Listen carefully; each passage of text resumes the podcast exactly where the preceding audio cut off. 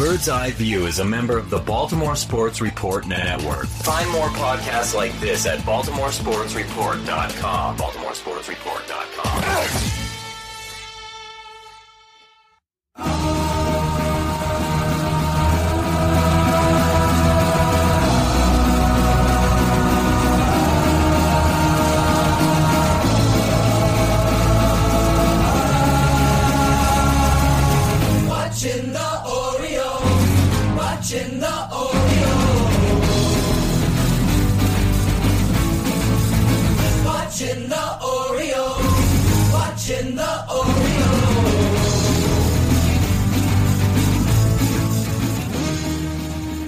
Welcome into Bird's Eye View. When it comes to the Orioles, this weekly podcast is your official source for a lack of insight and for baseless opinion.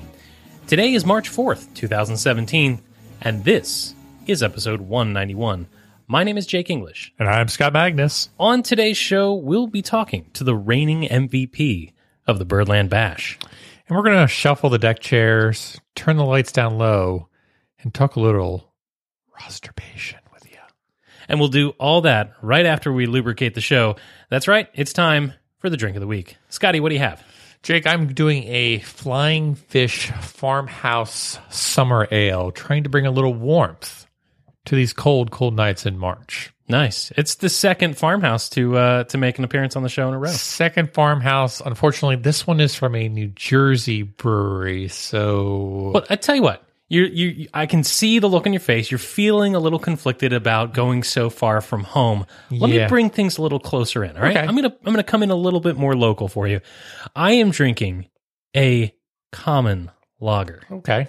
I'm drinking a Chesapeake common lager from the Key Brewing Company. I'm not familiar with that, that brewery. proudly brewed in uh if i told you that this was brewed somewhere in maryland where is a place that you would think would just make great fantastic beer Um, Sparrow's Point, maybe like if it's like Key, like the Key Bridge or something like that. yeah no keep keep searching Um, Glen Burnie. no Um, scotty i'm drinking a beer which is the pride of dundalk oh my goodness.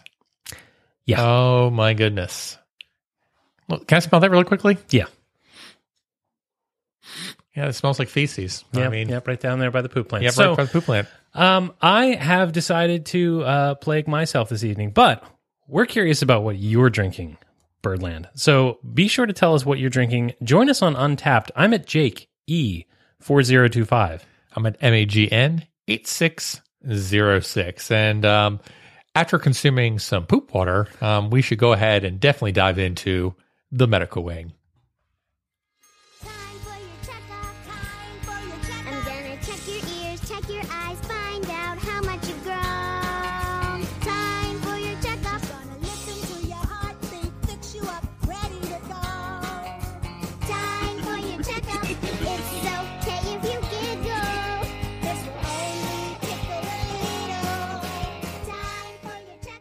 Jake, I don't think I've ever seen you giggle so much when I said poop water.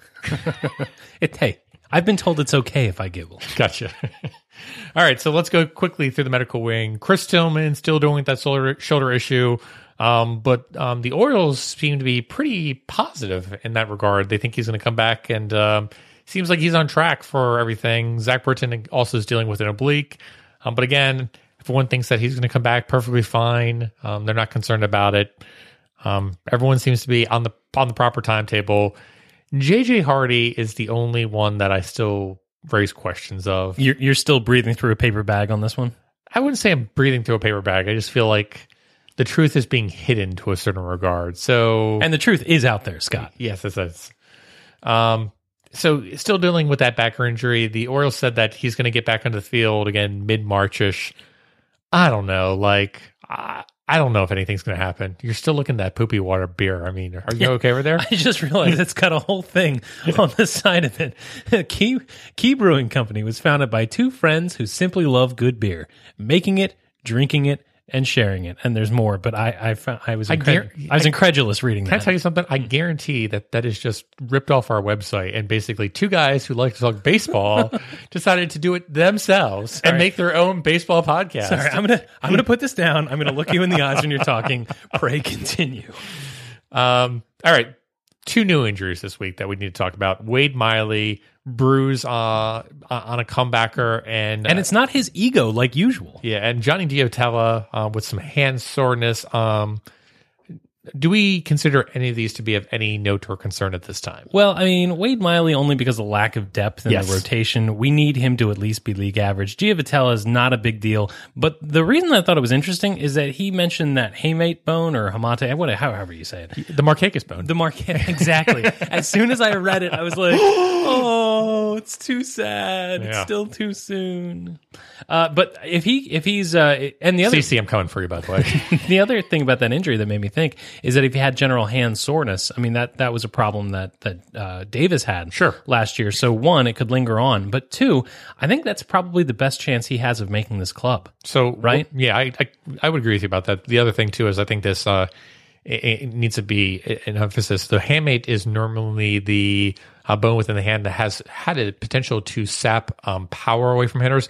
So Giavitelli should go from hitting like four home runs this year all the way down to like one or two home runs. So a, a massive decrease in production for what we're seeing from him. If this sort of spiral out of control, and I can thank you, your wit is too dry. It's I need a humidifier. No problem. Uh, if if he were to Something's got to do with that poop water, but he were to go on the DL, you know that's probably the better the best thing. I but I totally agree with your point earlier, which is the Wade Miley thing is definitely more of a concern. When he came out of the, out of the game and Bancells walked him back into the clubhouse, I'm like, gosh, I hope he's okay. And I understand right now Miley has certainly not been pitching uh, great, um, but he's certainly a better option than a Tyler Wilson or a Mike Wright um, to fill a spot start position Sure. at this time. And he said, you know, if it was the season, I would have argued hard to stay in the game. You know, we're just doing what's right here Right. because Yeah, there's no spring need. training. Yeah, there's no he probably just wanted to get out to the golf course or something.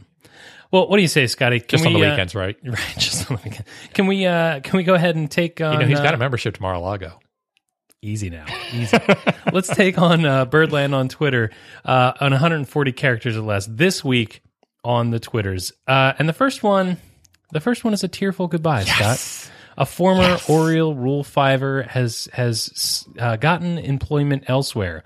Uh, the Arizona Good. Diamondbacks made an announcement about signing TJ McFarland, and uh, it was retweeted by Dan Connolly, who tweets at Dan Connolly 2016, which is so last year, Dan. Uh, McFarland, comma, 27, comma, was released by the O's last week, was a favorite of Showalters and the relievers, but he had a rough, injury plagued 2016. Yeah, well, Well, I mean, it was nice knowing you. He also wasn't that ever that good. Yeah. No. Porn stash. He never was. Yeah. Uh, log jams and depth problems come from uh, Peter Schmuck at Schmuckstop. Dariel Alvarez isn't ready to switch and pitch. First of all, switch and pitch sounds like a terrible turn of phrase. Uh, or it just sounds like a professional writer using it uh, quite appropriately. So, I didn't realize. do you think that, he Dariel had the arm Alvarez likes a, a man in a uh, in a Hawaiian shirt? I, th- I think uh, I think Schmuck has a chance. Yeah. I think Schmuck has a chance. Look, uh, Dariel Alvarez clearly at the very bottom of the depth chart here. I wouldn't say at 27 he has much of a chance to make a None. major league career here with the Orioles. Zip. Uh, so, do you think it would be better for him to try to become a one inning re- reliever? Oh yes, no question about it. I mean, at best he's going to be a fourth outfielder somewhere, um, and he's going to be making minimum wage. Why wouldn't you say, "Let me see if I can make something of myself and try to get a pretty hefty contract out there that relief pitchers are starting to get"? Well, let me ask you this: um, Are you ready to give up on Dariel Alvarez? Yes, Okay, because some people are just straight up in love with him. sure. And some people are straight up in love with Henry Urrutia. That's true. Sam and Allen, I'm looking at you. um, eh, but that doesn't mean that he's a good player. I mean, I remember reading an article, um, I guess it was earlier this week, about folks being upset about Christian Walker um, being designated for assignment. But it comes back to it's not like Christian Walker was a top 100 prospect. At best, maybe a top 300 prospect. I mean, this is the kind of people that you get. You know, if we would have got back, it would have been a uh, a player to be named later. And again, Brock Abaka would have been asked, "Who's the player to be named later uh, For five years. for five years straight?" uh, I, I'm still, still interested to see who that Bradford we got for Bradford, but Brock will not tell us that information. We should ask him. he would be very upset with us. but there's plenty of depth um, that the Orioles have in terms of the outfield. That's just not good depth. So like when Adam Jones got hurt last year, it was like, all right, who's playing center field? Uh, Nolan Reimold's going to play center field. It's like, really? Like we can't do any better than that. I just don't see a need for Dariel Alvarez, especially with a Joey Rickard now in the organization, um, who could easily solve that you know corner outfield slot at Norfolk. It's kind of nice that we aren't depending on Dariel Alvarez, right? It's kind of nice, but at the same point, it kind of is sad because this is the kind of um, prospect depth um, that Dan Duquette will come back and say, well, we've got a lot of prospect depth and players like Dariel Alvarez and stuff like that, and be like, yeah, but he's not really that good. So um, I, I think personally, the sooner Dariel Alvarez gets over this whole hurdle of I need to be an outfielder and start working on how can I become a pitcher, um, the better off they're going to be. Well, speaking of the minor leagues, uh, there was some really good discussion of the finest park in the minor leagues today. The best minor league park in baseball. This is a tweet that comes from Best of O's Radio, who tweet at Best of O's Radio. We are just about to get to the part of the broadcast where Joe Angel makes fun of Tropicana Field incessantly. Yes, I like this. I'm actually interested in this uh, Twitter feed because, as you know, I'm an aficionado of the uh, O's Radio Network. So I, I, I'm interested to see what Best of O's Radio brings us throughout this season. All right, next tweet goes to Team Steve.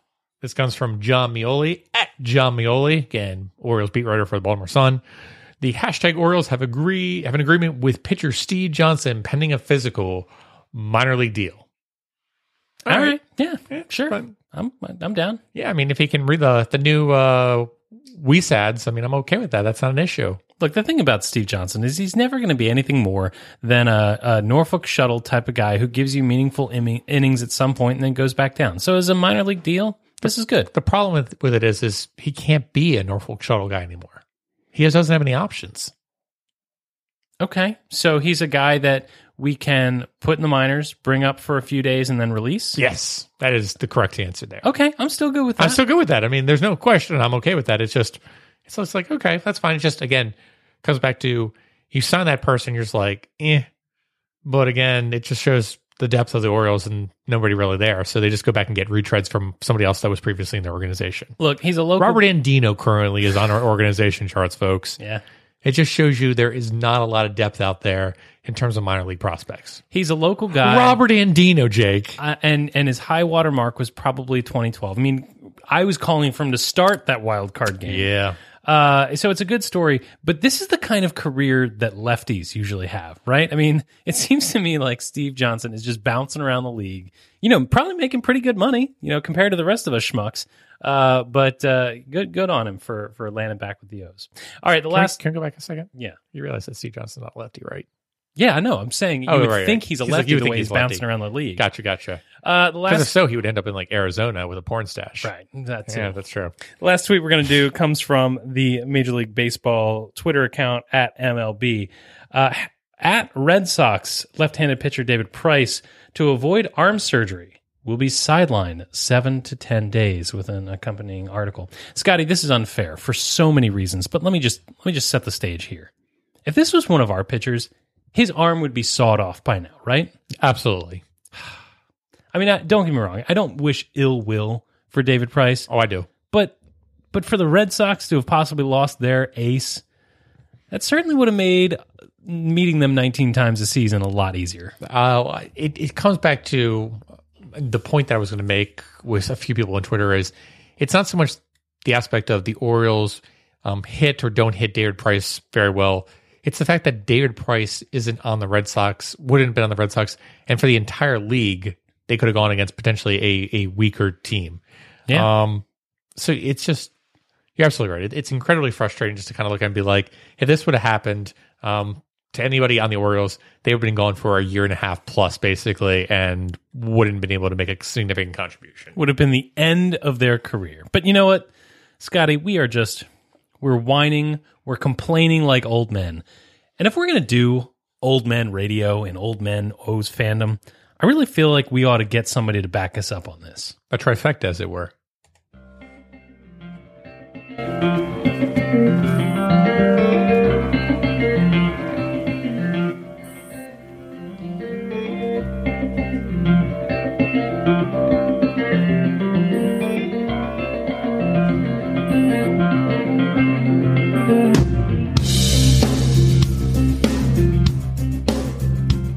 Derek Arnold is a well known presence in the Orioles fan community. A regular at Camden Yards, Derek is the managing editor over at Eutaw Street Report and the voice behind the Eutaw Street Report Twitter handle. He's a friend of the program, holds a few Birdland Bash RBI records, and ensures that we aren't alone in old man fandom. Derek, thanks so much for joining us at Bird's Eye View. Gentlemen, my pleasure, and thank you as always for the much too kind introduction. Yeah, we're we're going to try to tone that down. Yeah, yeah. So let, I mean, let's not let's not beat around the bush. Let's just hit the hard hitting stuff up front. What's your drink of the week? My drink of the week, I am drinking a Sidecar Orange Pale Ale by the Sierra Nevada Brewing Company in Chico, California, and recently Mills River, North Carolina, evidently. Yep. So yeah, it's it, it's uh, it's it's pretty good. Um, not quite enough orange for my taste. Um, I was a little slow to jump on this whole citrus IPA craze. I thought it was a little a little bit silly, but they've definitely grown on me, and I like the ones with a little bit more of the uh, the citrus kick. Now, what kind of citrus note are you picking up? Is this like a blood orange, or is this just like tangerine, or what? What are we seeing here? Yeah, like it, it, seems a little more like a just a regular like um soccer soccer game for the kids orange kind of thing. So, what I'm hearing is you're drinking soccer mom beer. Yeah, man. Okay, just want to make sure we were getting that clarification out. All right. I feel All like I feel like we're approaching difficult, dangerous territory as always. All right, so uh, we're going to uh, pull you up and ask you uh, this in- important question, soccer mom. Um, let's pretend you're Buck Showalt for a second. So first, Buck, let me just say this: lean back from the microphone. The nose whistle is killing us. And secondly, who makes the team in the outfield? Man, um, as far as Buck whistling, doesn't he remind you of like that whistling beaver on like Lady and the Tramp? I think it's very um. I like it. This I I think you're you're thinking. talking about, I, I think you're thinking Winnie the Pooh, but I I love the reference. You know Yes. what, man? You You, might be right, but I'm not sure. And it's definitely Winnie the before I Pooh. answer the outfield, before I answer the outfield question, I feel like we skipped over this. Um, I'm very glad that Scott has apparently uh, re-upped with Bird's Eye View. Yes, That was sort of up in the air last winter. It it, So- it, it got close. Yeah, I, I'm, I'm actually a little disappointed still that you never reached back out to me after I gave you my uh, initial contract offering. But I understand that uh, Wait, he never got back to you. You told me it was in the bag. uh, I may have lied, just like I do a lot of times on this podcast. He used you, Derek. He used you. Is Scott Boras your agent by any chance, Scott? Because he hasn't had the best winter. well, he he got Matt Wieters still two for twenty one million dollars, which is more than I was expecting him to get. So What are you talking about? Scott had a great offseason. He landed with Bird's Eye View. What could be finer than that? Thanks, Dan. Appreciate that. so I think we've got our knowns for the outfield, which are Jones, Kim, and Smith. Um, and then we've got a few candidates and long shots. So the three candidates I have to kind of fill up the rest of the outfield would be Joey Rickard, Craig Gentry, and then Jake's near and dear to his heart is Corey Dickerson. So out of those three prime, Whoa, whoa, whoa, whoa, whoa! Yeah. Hey, Chris C- Dickerson. no, oh yeah, yeah, sorry, Chris Dickerson. My C bad. Dick, C Dick C. Dick, yeah. But uh, I mean, out of those three, I mean, who are you picking out of those three for your prime candidates? Um, yeah, man. I I think that um, Buck's crush on Joey Rickard is well known at this point. Um, I think he'll he'll definitely stick with Joey coming out of coming out of Sarasota, and um, after that, I think uh, Dan Duquette will get his way with one of the Rule Five picks. Um, flip a coin at this point. Um, if I were to venture a guess, I'd say it would probably be Salamander. Is that his name? Santander, but yeah, it's it's fine. It, Can we Yeah. call him Salamander? I like that. Yeah, why not? We'll let the Let's B morons uh, see if they can put that in their nickname on it this year, and we'll go from there. But we'll, we'll see if Salamander can make the team. I think Michael Bourn. Um, I think maybe his injury uh, maybe helps them. He can start the year on the DL. Um, Gentry in AAA, and as much as I love Chris Dickerson, I think I think he'll be sent to pasture. But then let's not forget Nolan Reimold. Is he is he still hanging around? He's still alive. I, like- can tell you that much. He's alive and not signed with anybody, and he has said that you know he's going to really work hard to try to get on a team. But again, I mean, what As does, soon as Michael Bourn got hurt, like I, I expected Reimold to like jump over the fence at the backfield in Sarasota and be hey like, "I'm guys, still here. hey, Let's- I'm still available. Just to let you know. yeah, but I mean, in, in all reality, I mean, what does Reimold give the team that Craig Gentry doesn't? Do better? Um, I, I get that's that's my big question. Is Nolan Reimold uh, offers nothing? Gentry at least can Let's, play. let's, offer, let's not talk about reality here. yeah, Scott. Sorry, I forgot. I forgot what podcast I was on for a second. It's rhyme time, and that's just the way it is. Yeah. Just like Jonathan Schoop's going to be an all star second baseman and everything like that. But anywho, um, is there any other long shots you think make the the outfield um, that we haven't named yet? No, like I said, I think it, it'll be Rickard and one of the Rule Five guys. I'm curious which one of those two you think will make the team. It looks like that they're definitely trying to get both of them nice long looks down there. Yeah, I I think that they'll do whatever it takes to keep everybody they can in the organization and just, you know, fill in the slots as they need. So, I mean, coming back to that point, if you look at it and say Rickard has an option, he could go to Norfolk. Gentry, you need to keep on the roster. Bourn's got an opt out date, but you figure that he's going to renegotiate his minor league deal and Yeah, I say, can't really put my finger on when he'll be on the club. Yeah, exactly. But I completely agree with you. I think that one of those Rule Five players, and it's a toss up, will be on the team uh, to start the season, and they're going to try to ride him as long as possible to get him. And then I wouldn't be surprised to see him go on like a 60 day DL stint um, just to try to keep him Yep. in the organization for a longer t- period of time. But It was, it was um Santander. He's coming off shoulder surgery, right? So Yep. he would be a very very likely candidate for that 60 day DL. yeah, but I mean, you've got to get to a certain amount of games played. I can't remember what exactly it is, but it's, It's like 90 or something. something like like that. So yeah, he's yeah, got I think it's 90 days. Yeah, so he's got to get to something uh, before they put him on the 60 day DL. But I think that that's the way the Orioles are going to roll with it. Um, we spent way too much time talking about outfield. I want to go to the next topic. My apologies. That's all right. My apologies. So I want to talk about the time issue, which is baseball. So the MLB commissioner Rob Manfred said that uh, the bi- the issue baseball has is not with time, but with its with its pace. Hence the pace of play.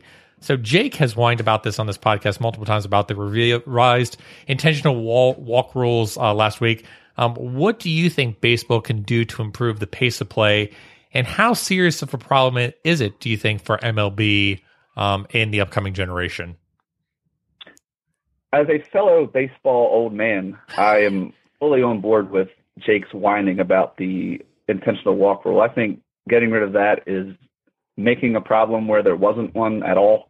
Um, I, I don't see how that helps things. I think I saw there was like 0.7 intentional walks per game last year.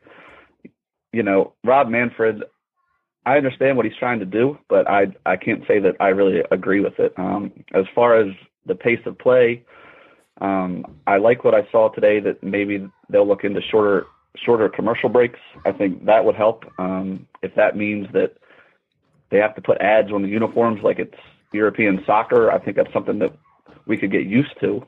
I mean, are But you I mean- are you really buying the whole thing of less ads? Like, do you think Rob Manfred's going to go to like Fox Sports or anything like that and say, "Hey guys, we know you just paid like twenty billion dollars for this uh, for this contract, but um, could you, could you shorten up the ads just a little bit and maybe go from two minutes and a half down to maybe like an, a minute and a half? And you know, how would you guys feel about that? I think they're going to get a sure. We'll be willing to do that. Your contract now is cut in half. Like, I, I just don't see how Major League Baseball gets away from it. Nor do I think it's that big of a deal. I mean, you think about how long it takes for a pitcher to get out to the mound and throw some warm up pitches. We're talking what ten or twelve warm up pitches between innings. I mean, how short can we make the games between innings? Like, it can't be that short. I think the pace of play thing that we've talked about, um, when they had the batters try to stay in the box in not 2016 but 2015, we saw I wouldn't say a dramatic impact, but we saw it improve under the three hour mark. And last year, you could watch it where people, including Adam Jones, had a tendency to step out of the batter's box, walk around, do everything that he, well, he wanted to.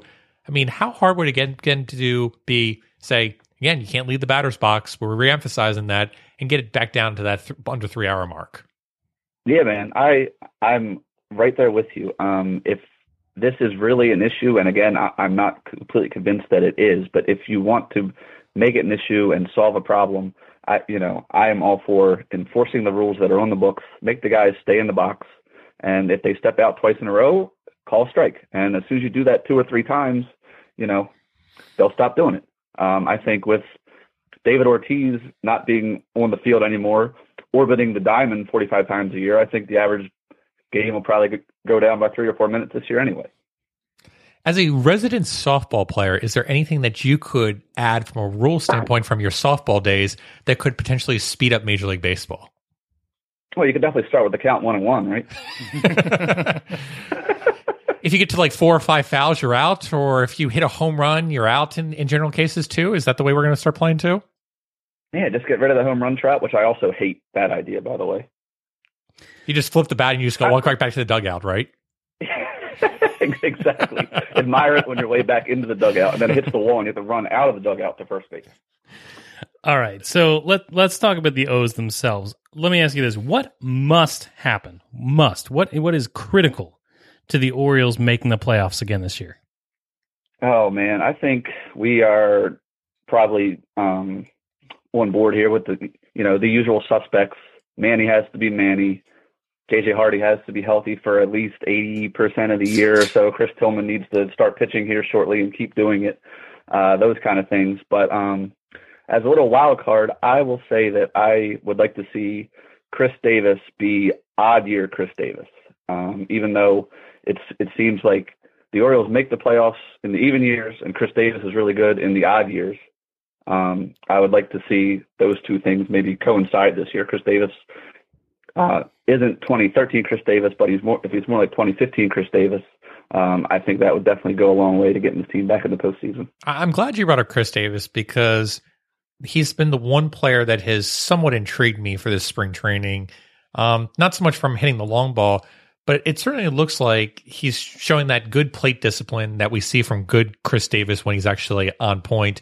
And he's also been kind of driving it through multiple points of the field, too. So I wouldn't say that I think that Chris Davis is going to have that breakout year or anything like that, but he certainly looks like what you pointed out, Chris Davis of odd years. Um, so I definitely think he's an interesting wild card. It's certainly not that Davis had a bad year last year. He just didn't have that one of those superstar years last year um, that basically lived up to the contract that he has. You know, I think it's funny when, Right. When you talk about living up to the contract. Fangraphs actually just wrote an article Yeah. about the 2016 free agent signings and how the players that, that signed in 2016 played against their contracts and through you know war. Basically, Look at Jake bringing up war Warren Fangraphs Wow. articles. I am so proud of him. was there a surplus or a deficit as far as how that player performed against their contract? Sure. And Chris Davis was one of the big losers on that list because he Womp he, womp. he performed at a negative a deficit of twenty one point three million dollars. Now, obviously, he's got seven years to try to bring that back up. Um, but I, I thought that last year, you know, Davis was okay. Yeah, right. And he was hurt. Okay, fine. I, I think this year will be really interesting, Derek, to see how we feel about this contract. We had a lot of emotions right away when it happened, but this year I think will go a long way to tell us how we should continue to feel about it. Yeah, um, it's definitely one that we're all keeping like a, you know, our side eye on because we were told so much about how likely it is that it goes the wrong way. Um, so it, it definitely would be nice to have a nice little spike here in his performance to sort of ward that thinking off for at least one more year. So let me let me just put you on the spot. I asked you what needs to happen in order for the Orioles to make the playoffs. Yes or no, right now, you think the Orioles are a playoff caliber team? Yes. I think that um, unfortunately I I do think Boston will sort of run away with the thing, but I, I think the O's will be right there fighting for that wild card spot again. Yeah, it's going to be an interesting scenario, and we've talked about this on, on the podcast tonight. I agree with you, but I think we're going to get right around the trade deadline again this year, and the Orioles are going to be right in the middle, and it's going to be the question of what do we do. And the reason I bring up the trade deadline is the team has talked about this, and even the players have talked about this closing window and wanting to make and uh, basically make an impact um, with the remaining time they have as a team together. Um, what can the Orioles do to potentially extend that competitive renaissance that the O's are enjoying right now, besides just re-signing Manny Machado? yeah, I mean that's a tough question. Um, that's that would definitely be priority numero uno. Yeah. But um, on, on top of that, you know, c- can they develop guys like Hunter Harvey and Chance Sisco into you know a reliable starter, an everyday catcher, um, things like that? I do worry, um, as you mentioned, you know, as the trade deadline comes up, and every year we see so many people say, "All right, this is a year that you know the Orioles they might make the playoffs, but they're not going to win the World Series, so they should trade X, Y, Z and get a nice little return and keep this window open. I really have no idea what the answer is there. Um, it's not fun to think about what's going to happen after 2018 as an Orioles fan. Um, I, yeah, Scott, you tell me.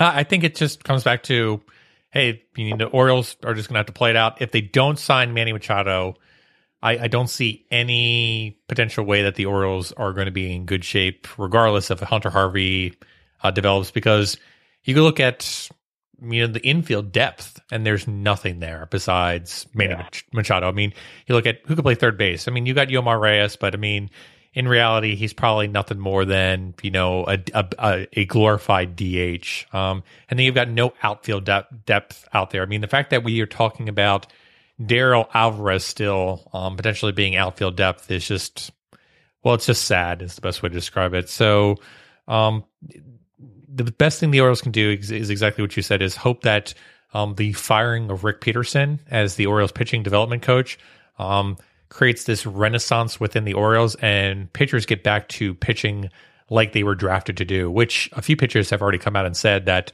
we're trying to get back to the basics of what we were doing eventually when we first came up into the into the league. You know, we all laugh at, at you know, hope is not a method, but I, I think for for Orioles fans, what we need to hope for is the fact that the time between competitive periods is not 14 years this time, right? No, that's the, a great point. The, the Yeah. Orioles Yeah. have had five really good years, right? This this is a nice little window Sure. of time where it's been fun to be a Baltimore Orioles fan, and dark days are coming. Oh, you, you, You there's no question about it. it'll happen. That's a great point. Is I think it's taken for granted. It's like as soon as the Orioles have their next losing season, people are going to say, "Oh, great, we have 14 years." But every single club, especially a mid-market slash low-market club such as the Baltimore Orioles, is going to go through these ebbs and flows of, you know, five to six really good years, and then five or six really bad years, and it, it's not going to be a constant perennial win, win, win, win, win, win, win, win, win, unless you're going to be spending 200 plus million dollars every single season. The Orioles just can't do that. In fact, right now they're spending actually outside of what they really should be spending at, you know, 150 to 160 million dollars. And I know people will come back and say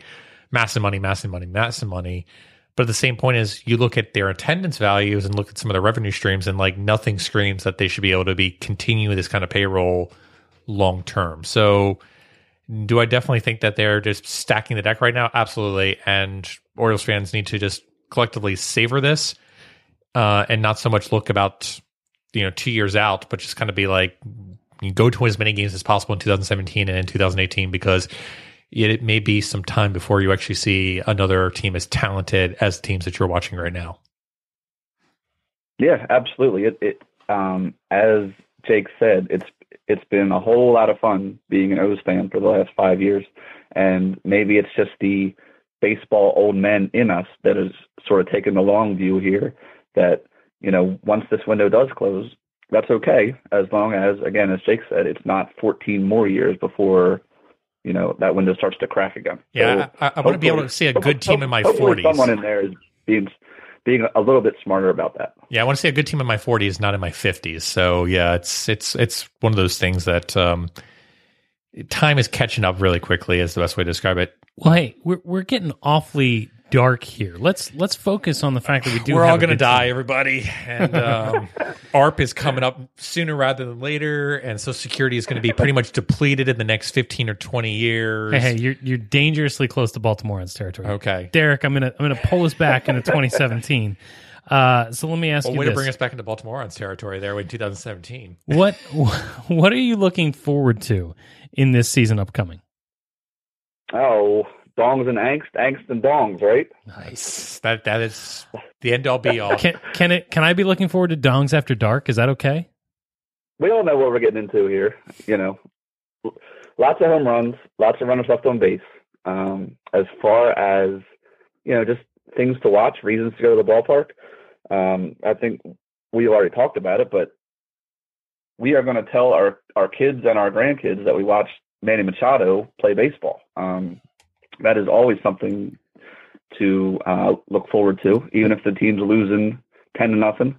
Um, Manny's going to make a play that you're not going to see anyone else make, and that's always fun. Um, I think Dylan Bundy's going to be fun to watch again. I'm definitely looking forward to seeing him take take the next step um, with uh, with or without Cutter. Uh, we'll see how that goes. And um, yeah, same thing for Kevin Gausman. Um, so I think we're brightening things up here. There's definitely plenty to look forward to uh, for 2017 O's baseball. Well, let me ask you this question because you're talking about dongs and anks, but which team do you think is going to be more frustrating to watch? Do you think it's going to be the Orioles of 2017, or do you think it's going to be this Terps 2016 2017 team? um, I think it'll be the Orioles. Um, That's pretty frustrating. the Terps have the Terps have been frustrating, um, but um, it's one of those things where the freshmen sort of overachieved early and maybe hit a, hit a little bit of a wall, which is frustrating. But we didn't have too high of expectations for that team this year, so I'm just gonna steel myself for the O's being even more frustrating than the uh, most recent Terps disappointment. Well, Derek, tell us a little bit what's going on at Eutaw Street Report lately. Um, as since you're the managing editor there, what's some articles that you guys have been posting lately, and what's some stuff that you guys are going to be having coming out on the website in the upcoming week? Yeah, um, one of our writers, um, Paul Valley, he's been doing a um, ranking of AL East teams by position. So far, he's done catcher, first base, and second base. He'll continue making his way around the diamond. Um, another one of our writers, uh, Kevin George, um, took it upon himself to reach out to major former former major leaguers who have contact information on social media, and he actually heard back from a couple of, of them, um, Jack McDowell and Rick Dempsey's nephew, Gregg Zaun, both answered him regarding uh, how much they think Wellington Castillo missing games in spring training for the WBC will impact uh, his learning of the O's catcher. So that was a very, very interesting article, I think. So head on over to EutawStreetReport.com and check those out if you get a chance and would be so kind. All right. Well, Derek, thank you so much for coming on the show to talk Orioles baseball with us. Um, I guess we'll have to get caught up with you a bit later on in the season to see how things are going um, with the Orioles and um, in, in life in general. I absolutely look forward to seeing you guys around the ballpark, um, on the podcast, wherever it may be. Always a pleasure. And hey, if you are in the park, make sure you buy Derek Arnold a beer. It's a, it's one of the it's one of the rites of passage for the summer. It's required. That is wonderful advice, Birdland. Take 'em up on it. All right, Derek. Thanks so much for joining us tonight on Bird's Eye View. Thank you, boys.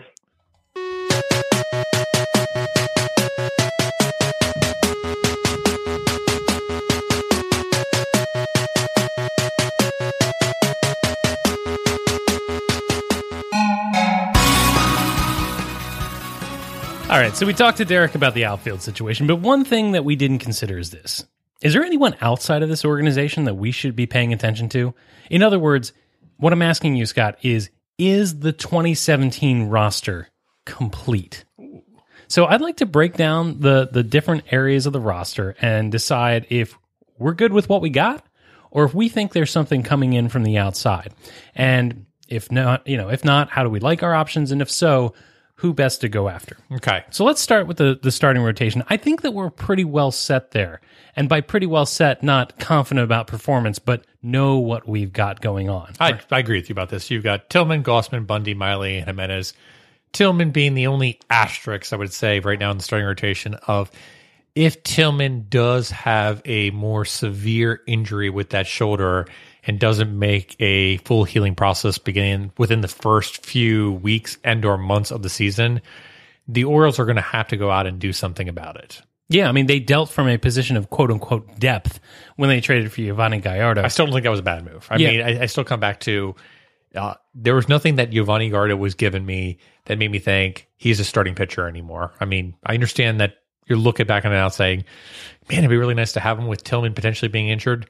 But to get Seth Smith, I make that move still at this time. Okay, I'm I'm not challenging it. All I'm saying is that the starting rotation now looks even thinner than it looked then. True. Right? The margin of error is razor thin If you trade six starting pitching and you went to five, then yes, better hope everything is you well. better hope everything is okay. So if he misses significant time, uh, if we look internally, right? If you look at who who's going to get the spot starts, you're going to look at at who's going to to replace him, even for a period of time. Uh, you, you've got the same old story, right? You got Tyler Wilson, you've got Mike Wright. Uh, I guess you've got Logan Verrett, who they brought into the organization again, And you got Ynoa.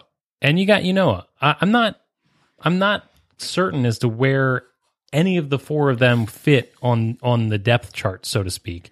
In addition, uh, when the team acquired Vidal Nuno, it was noted that he had both starting and bullpen experience. Sure.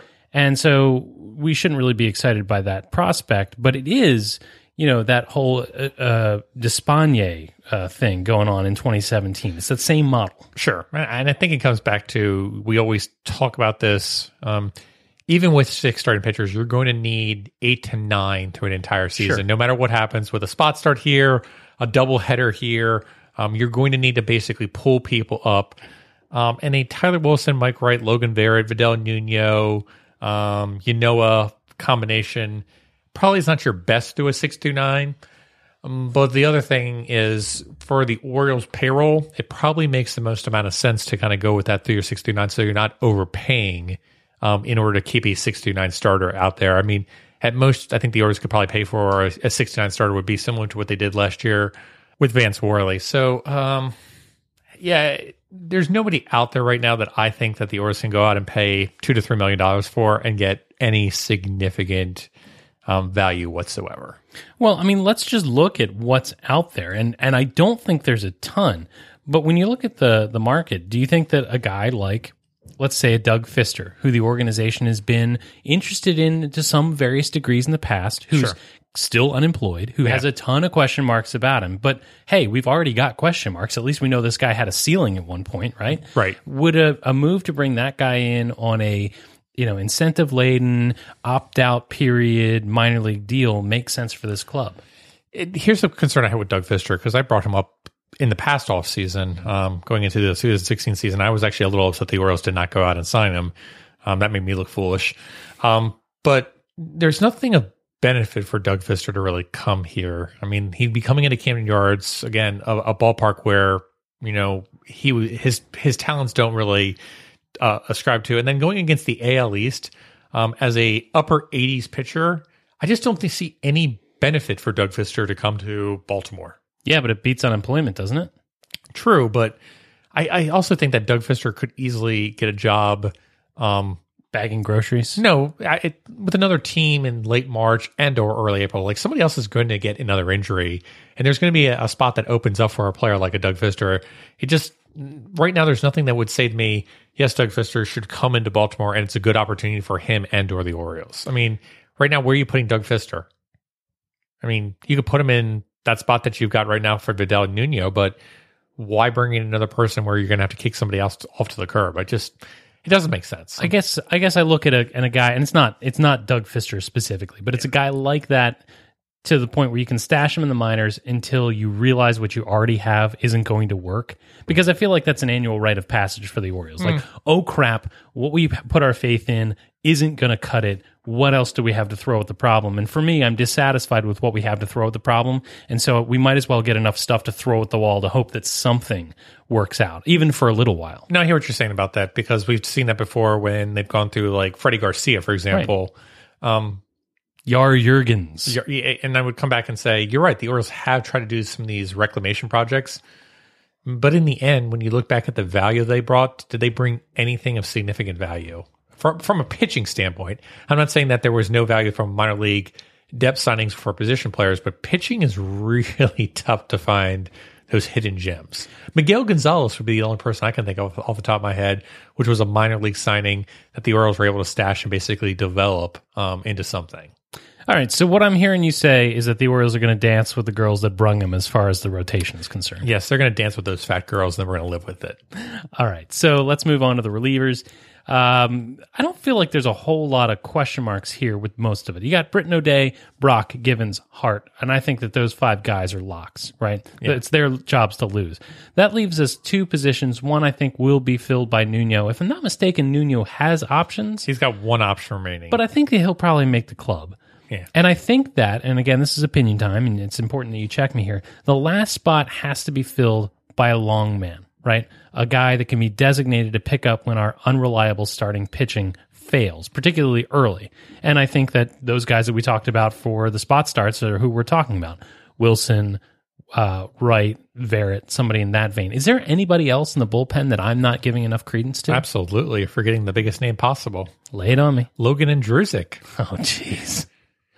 But I would come back to somebody roll his ankle in a pothole. I would come back to the point that you made, which was um, Wright, Wilson, and Verrett all have minor league options, and so does Logan Ondrusek actually. So surprised me too, but Logan Ondrusek does have an option. So again, I think uh, can we just label this last spot as Norfolk Shuttle? I like it. Can we just have one jersey that is a basically the number zero, and on the back it just says Norfolk Shuttle?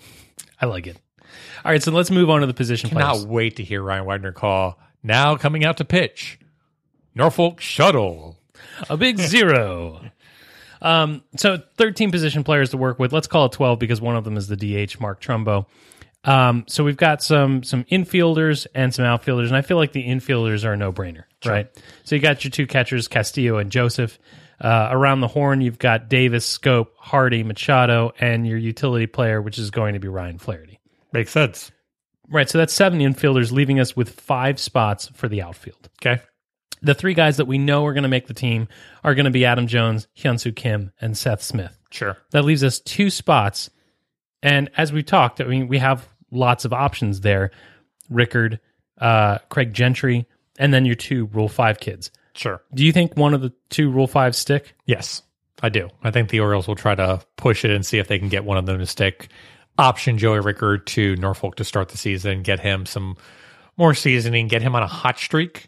Um, and uh, I think it, if I pick between Santander and Tavarez, honestly, it's a coin flip at this point. Um, I think I think Santander will probably be the one they keep, though. I, I think you're right about uh, optioning Rickard only because that reeks of that uh, Duquette managed the 40 man roster. Oh, yeah. thing, right. I mean, if if it turns out through spring training that Gentry is a guy that they like, you know, good on base per- uh, skills, good speed, plays plays defensively well in three positions, and they want to keep him in the organization, they can keep him in the organization while keeping Rickard at AAA now that he's done his uh, Rule Five time.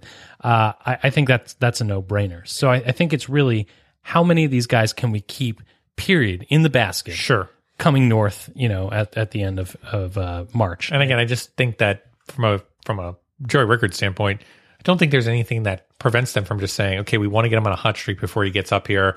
I'm not sure if that's there's, there's going to be enough of, um, you know, that opportunity to get him on that hot streak.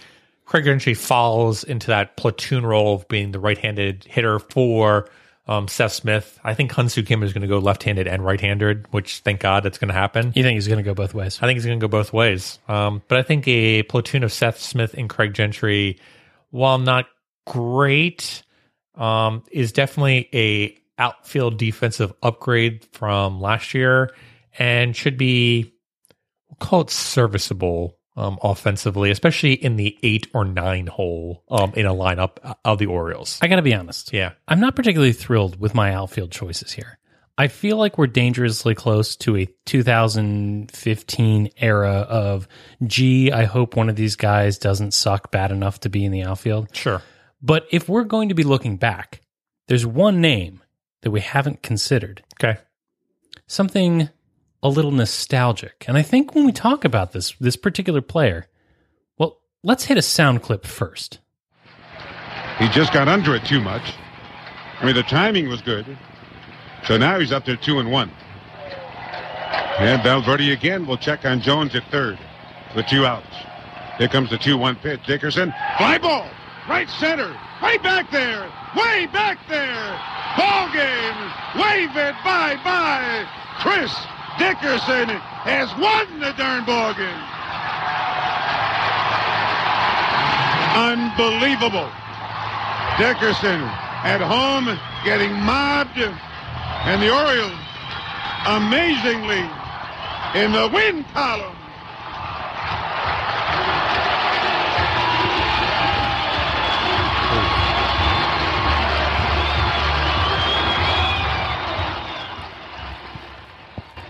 Kind of tugs at your heartstrings a little bit. It really does. I mean, what, 4 years later, I can I I still remember where I was when I heard that call. I love Joe Angel. Um I don't think that Dickerson really has a ton to add uh, other than possibly hanging on as the fourth outfielder, but mm, it would have all the feels if he made the team. All of the feels. Yeah, I think at best he's a fifth outfielder. Um, But let me throw this by you. I mean, worst case comes to worst, and it comes to all right. Well, the Orioles are really not getting the production they want from that third outfield position, um, and they need a right-hander basically platoon with Seth Smith. How would you feel about putting Trumbo back in right field for a, a- to basically platoon with Seth Smith, and then in the DH role putting Trey Mancini there? Okay. I mean, I, I could see that. I, I think that I think the club likes Mancini's bat. Yeah. And I think that because of the infield uh, situation, he's a man without a position. So he needs to either learn to play the outfield or they need to clear the DH spot for him. He doesn't have to come north with the club. And so I don't think he will. Oh, I, I, I, I think he'll totally agree with I think this. he'll play in 2017, and I think he'll probably get, you know, maybe maybe 300 at bats. sure. But Well, I that's don't. lot. I don't think you, you really. Oh yeah, Okay, maybe what 200 at bats. I think it's gonna be more like 150 at best, Okay, a regular gets how many does a regular get? like 700. Like Schoop and Machado like, at 650. seven 650 to 700 last year. Yeah, but 600 is considered to be pretty typical for a full season. Okay, so you're going you're going 150. I think he's going to get. Well, I, I think he's going to get considerable bats this year. Okay. But regardless of which, I don't think he's coming north of the club. No, he I- doesn't have to. I, I don't think he's going to come north of the club. I, don't, I, I agree with you. I don't think he has to. I think it just comes back to the point which you're making is if you're not comfortable with the platoon situation with Gentry out there, um, you've got Joey Rickard, and you potentially also could put Trumbo back out there, even though I don't think that's a great idea. But you do have the ability to fall back on p- pulling up a Trey Mancini who could be a DH, and you just say, you know what? Screw defense again. it was good enough last year. We're just going to bang the ball out and see what happens. Um, it's not outside of the realm of possibility. It'd be interesting to see what Adam Jones says when that were to happen. Um, but it's not outside the realm of possibility for what I could see Buck Showalter doing and just saying, I like our guys and go from there. there really aren't that many questions with the roster this year.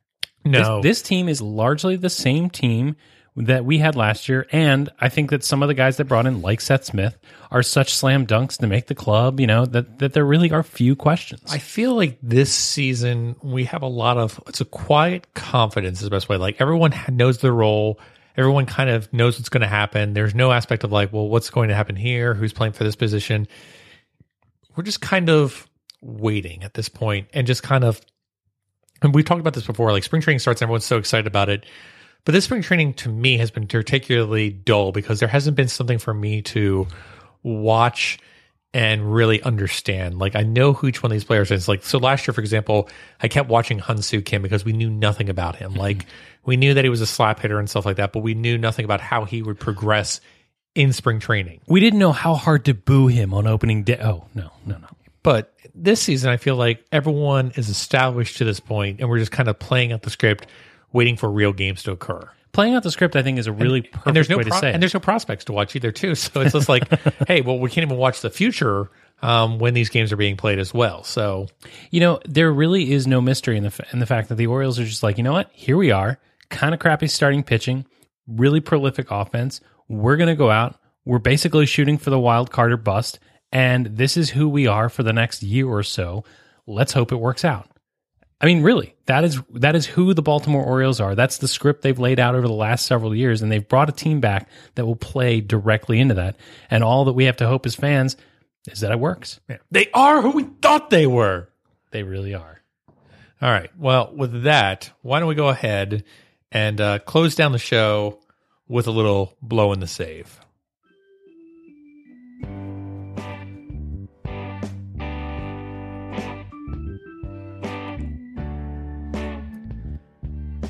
Scotty, my six year old son, Henry, is going to be playing clinic this year, which apparently is the next step above T ball. And uh, they couldn't find anybody else to help coach the team. So I'm going to be involved in the coaching, which already is a bad sign for these kids. Already a bad sign. Um, I was a little worried because the the rec league that we're in has uh, the type of deal where they, they get the major league clubs uh, for their teams. You know, because some of them don't. They get Oh, yeah. like the minor league uh, leagues and all that kind of stuff. Like I think my brother uh, was a River Cat for several years. Um, Your brother strikes me as a river cat. he is a he's a cool river cat. Uh, anyway, so uh, Henry last year in his first year was a member of the Rockies, and he was really excited about that. you Okay. know. they wore purple like the Ravens. Okay. Uh, he loved his Rockies hat, and I was not threatened by that. Yeah. I was I was unthreatened. They don't have thirty teams in the league, so I figured that they would omit certain teams, Certain teams. like the Yankees Yeah. and the Red Sox. sure. But no, they don't. So there are some poor schmucks from the greater Baltimore area wearing Yankees and Red Sox hats in their in their little league. And I wasn't sure how I was going to deal with that if it was me, right? So so the assignments are coming through and I'm just thinking to myself like, "Oh god, please not. Please not. Just just not the AL East. Please, please, please." Uh, so we got our assignment this year. And unfortunately, we could not we could not get the Rockies again because I would have been fine with that. Yeah. They're they're unthreatening. Uh, and we didn't, luckily, get the Yankees or the Red Sox. Right. So we got a team, and I, I need to know how to feel about it. Okay. Um, my son will be playing for the Royals. Ooh. And so my question to you is this Yeah. Are we far enough away from 2014 that I don't need to throw up in my mouth every time I see him put a Kansas City Royals cap on? I'm far enough away at this point where everything is okay. I'm just not sure I can get there. Well, you're a very spiteful person. I am a very spiteful person. I tell you what, the first time that we're driving to Little League and a summer song by Chad and Jeremy comes on, Yeah. it's going to be over. I'm going to throw that hat right out the window. Can I do something for you? Please do. All right. So you're coaching this team, right? I'm I'm helping coaching the team. I'm not I'm not the head coach. I am the uh, I'm the Brian Ebel to the Richie Bancells of the coaching world. All right. So what I think I'm going to do is opening day, probably going to be like what last week of April or something like that. Something like that, yeah. Yeah. So I think I'll come to this clinic. Um, I think I'll make a sign that says "These Royals ain't royal," and uh, we'll go from there. Okay. All right. I, I see I see where you're going with this. I see. I see. So you Would you like me to boo your team just as a as a sacrifice? I kind of would. I kind of would. Dad, why is Scott booing us? It's his way. it's his way. So I I can I can All right, uh, I, I, got one other workaround for you. So, right. how much was registration? Because how much would it cost you just to say, you know what, that forty dollars I spent on the season, we're going to go find another rec league. no because you know wherever I go I get something worse. oh, there's no question with about my it. luck. So, so You, you, you'd sign up for the next league and be like, "You got the Blue Jays this year, son."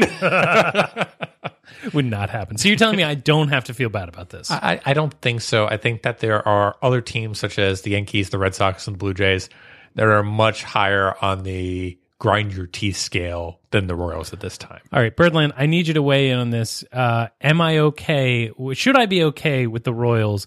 Uh, tweet us at Bird's Eye View BAO with hashtag Royals yes or hashtag Royals no. Uh, what kind of hissy fit would you throw, or am I, as per usual, just being a drama queen? And that's our show. Remember, you can find this and our entire catalog of indispensable episodes at birdseyeviewbaltimore.com. And uh, Bird's Eye View is a proud member of the Baltimore Sports Report Network. You can find this show on BaltimoreSportsReportNetwork.com and also on BaseballTalkRadio.com, the home of great baseball talk from all other baseball clubs.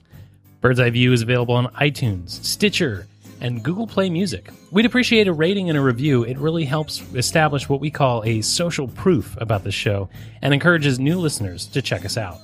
Check us out on social media. You can find us on Instagram, Facebook, Google Plus, and Snapchat. But the best way to get a hold of us is on Twitter, where you should tweet us at Bird's Eye View BAL. And with that, Baltimore and beyond, I bid you all a fond adieu adieu. Good night, Baltimore. Be safe out there, and let's go O's. Poop beer Saturday feels weird. does poop beer. Poop beer.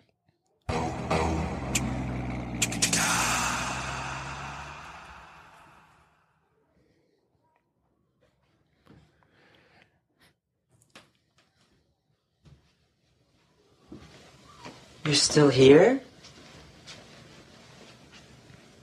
It's over. Go home. Go.